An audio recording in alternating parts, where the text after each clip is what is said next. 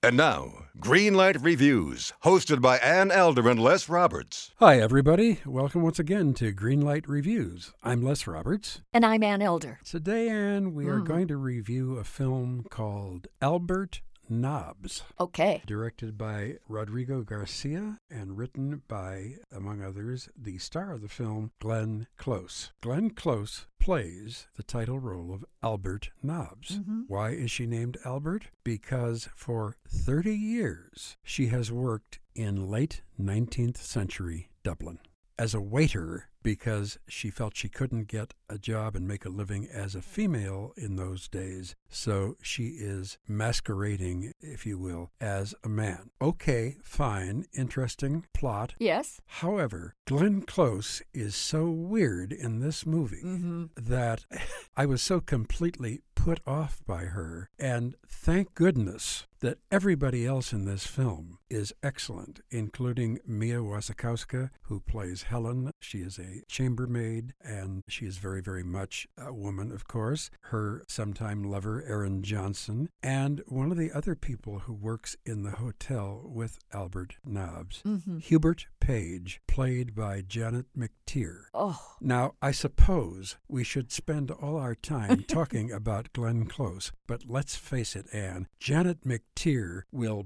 blow you off your seat. I agree. She is that good. I think the movie should have been called Hubert Page because Janet McTeer's performance is so overwhelming. You know, Glenn Close is an excellent actress. This is a part that she has developed over the years. She's played it on the stage. She's very much behind this project and has been for over a decade. The problem is that the choice that Miss Close has made in the portrayal of Albert Nobbs is such a grotesque one. Albert Nobbs is dressed like a figure from a Magritte poster. Yes. Wearing a bowler hat, always with white gloves, a little black tuxedo, and carrying a cane or an umbrella. She also adopts a mask-like visage, and we never see another expression. It's as though she stepped out of a Madame Tussaud's wax museum because the character never indicates anything more than just a, I would say, placid reaction to something. She's very, very creepy, and it is a distraction to the brilliance of all of the other performances in this film. You know, if you have a protagonist, if you will, if you have a leading character, you have to care something about them. And at no time, at no time in this entire film, except the one moment when the Hubert Page character, Janet McTeer, finds out that Albert Nobbs is really female, there is no flicker of anything on her face. No emotion. She might have been wearing a mask. Yes, and that's a problem for the film because you're supposed to care about what the main character is feeling. Yes. I liked much of this movie, however, because I thought it was beautifully shot. Dublin has never looked more gorgeous. It was interesting for me to peek into how the lower class lived in Dublin during this period and also how women really couldn't make a living. They had to go undercover, as did Albert Nobbs' right. character and also Janet McTeer's. What is also part of this film, and I think it's important, is that there is the element of lesbianism, which is probably would be very controversial back in the day. Oh, certainly. And certainly Janet McTeer's character, Hubert Page, does live with another woman, and she is his wife. They have a very traditional relationship, something that Albert Nobbs craves. And as a result of watching Hubert Page's successful life, yes. personal life, Albert Nobbs goes after this beautiful young lady that works as the chambermaid, Helen. Helen. And their relationship is very jagged because obviously Helen doesn't know that Albert is another woman. And she's carrying on with a very studly guy and indeed becomes pregnant by him. Yes. At this point in the plot, Albert Nobbs now becomes desperate to have this relationship happen and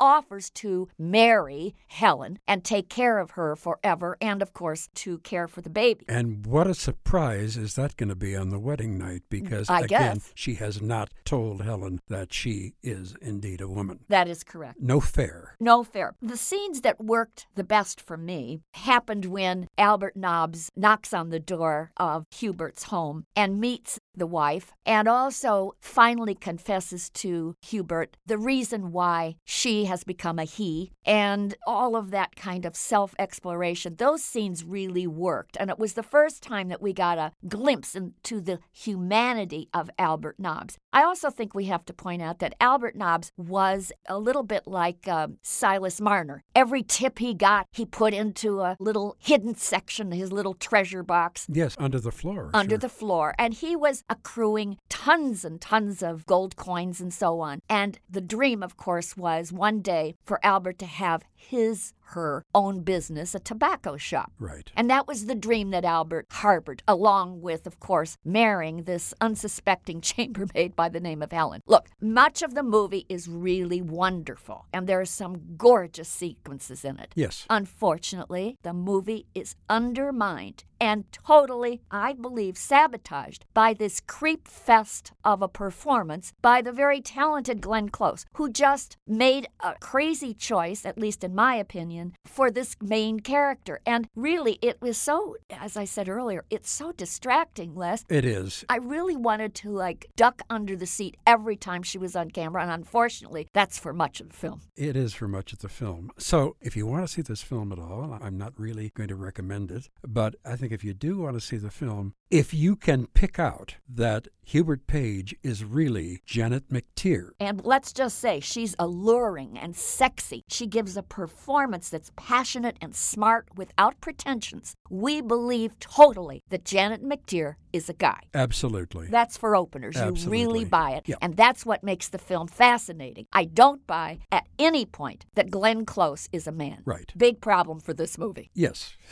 absolutely. She's too short. Obviously, there are a lot of short men, but she looks weird. She's too feminine. Yes, she is feminine. And then she has made herself up, or they have made her up, with this mask-like face, and she chooses not to reveal anything to the audience or to anybody else in the film. And so for me, and I'm sure for you, Anne, we just got very bored with her. And since she is the main character in this film, I got very bored as well. So I'm giving it a yellow light because of the other performances. Mia Wasikowska is quite wonderful in this film. She was so brilliant in Jane Eyre. So wonderful. She is very good. And I have to say, too, that the cinematography in this film is excellent. It's beautiful. It's a wonderful, wonderful look at nineteenth century Dublin. And I think it's a beautiful movie in many, many ways. It's just that the movie is undermined by this very odd and eerie performance by a wonderful actress, Glenn Close. For me, Albert Nobbs gets a very eerie yellow light.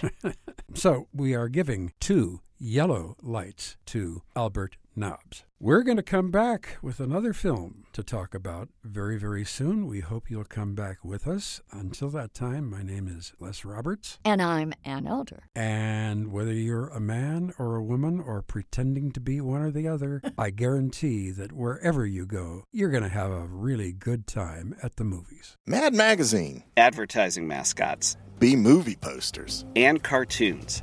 Oh yeah, can't forget cartoons. If you get the funky connection that ties these pop culture gems together, you'll dig Two Designers Walk Into a Bar. See, we're a couple of creatively curious pals living between the bookends of grand museums and dive bars. Hey, you know the place, the sweet spot where highbrow and lowbrow become drinking buddies. So join our barroom chats as we talk influential work and uncover stories of how the familiar became iconic. Think behind the music for the stuff we love. Check out our website at two designers walk into a bar dot com. And listen wherever you get your podcasts or visit evergreen podcasts dot com.